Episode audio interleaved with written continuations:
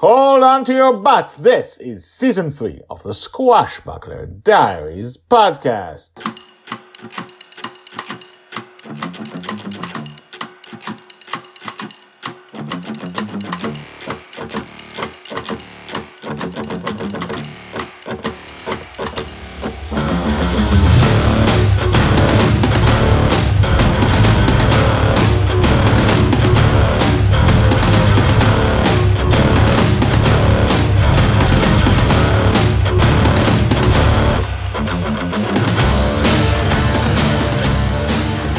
Welcome back. My name is Guy Hasson, and you are listening to the Squashbuckler Diaries podcast, the daily podcast about Joy Shelley, the girl who is lost in dreams. We have more than 800 episodes behind us, one book coming out soon, another book half written, and we're just beginning the story of Joy Shelley. By this time, even though she's nine and a half, you accept that she's a heroine like she was a few episodes ago when she rescued her grandfather. Things have changed. Things will change. We saw her grow up from two to nine and a half. We saw her go through terrible things and great things and wonderful things. We saw things that would create echoes and ripples throughout her life. And we slowly growing up with her to see how those ripples create this future heroine. Plus, new ripples will become, new experiences will come, new characters will be met, new secrets of the dream will be discovered. And anyway, let's just begin. Season 3, episode 13. Talk about it more when you're a woman. Joy's age nine and a half, told by Grandpa Walt. Almost immediately after the wind disappears, Amali reappears on the deck with Elvis, her seeing eye dog, by her side. It hasn't been more than an hour or two since she left. Her sleep is off since she's given birth. Amali, Charlie tells her excitedly, you missed an adventure. An adventure? Oh my, I'm not sure I can handle another one. Is everyone okay? Ah, we're fine, Joy joins us, walking back from the helm. Was it dangerous? Yes, I say immediately. No, Charlie and Joey say together simultaneously with me. Oh no, Charlie says, my mom's waking me up and there's a policeman there. He's, and with that he vanishes. A policeman? Amali's worried. After last night's events, they've no doubt put police outside their apartment, Susie says. And the press must be there too. My mind goes back to the events of last night, replaying not what we went through, but what Charlie no doubt had to go through. He still hadn't told us how he got away safely. How did he get back home? Surely not the way he said. I suddenly become aware that everyone is silent and deep in thought. Amali. Joy holds Amali's hand softly. What's it like to be a mother?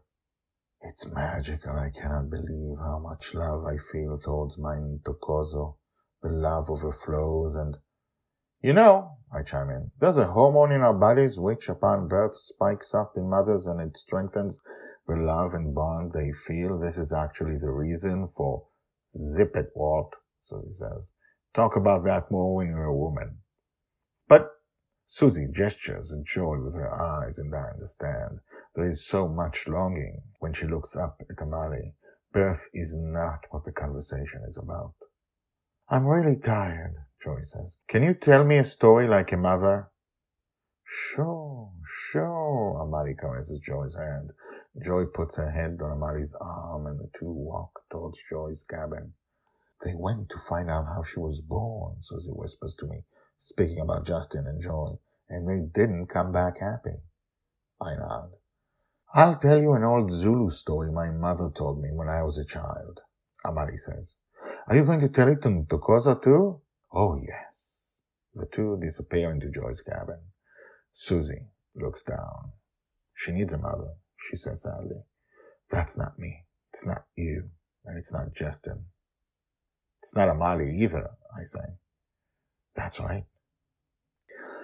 Told by Grandpa Walt. Hashtags, sure.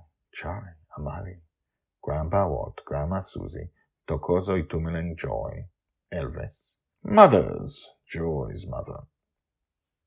I remind you that the hashtags are searchable at the website guyhasson.com or you can go to the blog and see all the episodes and you can search the hashtags. That's why they're there. You can go back all the way to the past. You can, when, you know, when she's 20 something, if she gets to be 50, when she's 50 something, you can go back and see all the time saying mastermind or whatever, whatever it is, all the times this big thing happened or began, where it began, where it was, you know, and I, I, I don't want to spoil anything. So you can search your entire life. That's why the hashtags are there.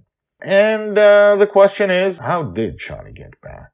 What did Joy and Justin find out about Joy's birth? And, uh, both of these, are in the book, Lost in Dreams Book 2, A Wolf's Dream.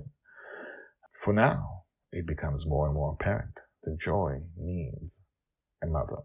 That is also addressed quite, quite, quite well eh, in a way you don't expect in the first book, which you'll be able to get in the store soon. Lost in Dreams Book 1, The Forgotten Girl. Joy needs a mother. What do you think about this episode? Write to me. GuyHasson at gmail.com. That's G-Y-H-A-S-S-O-N at gmail.com. Tell your friends about the Squashbuckler Diaries.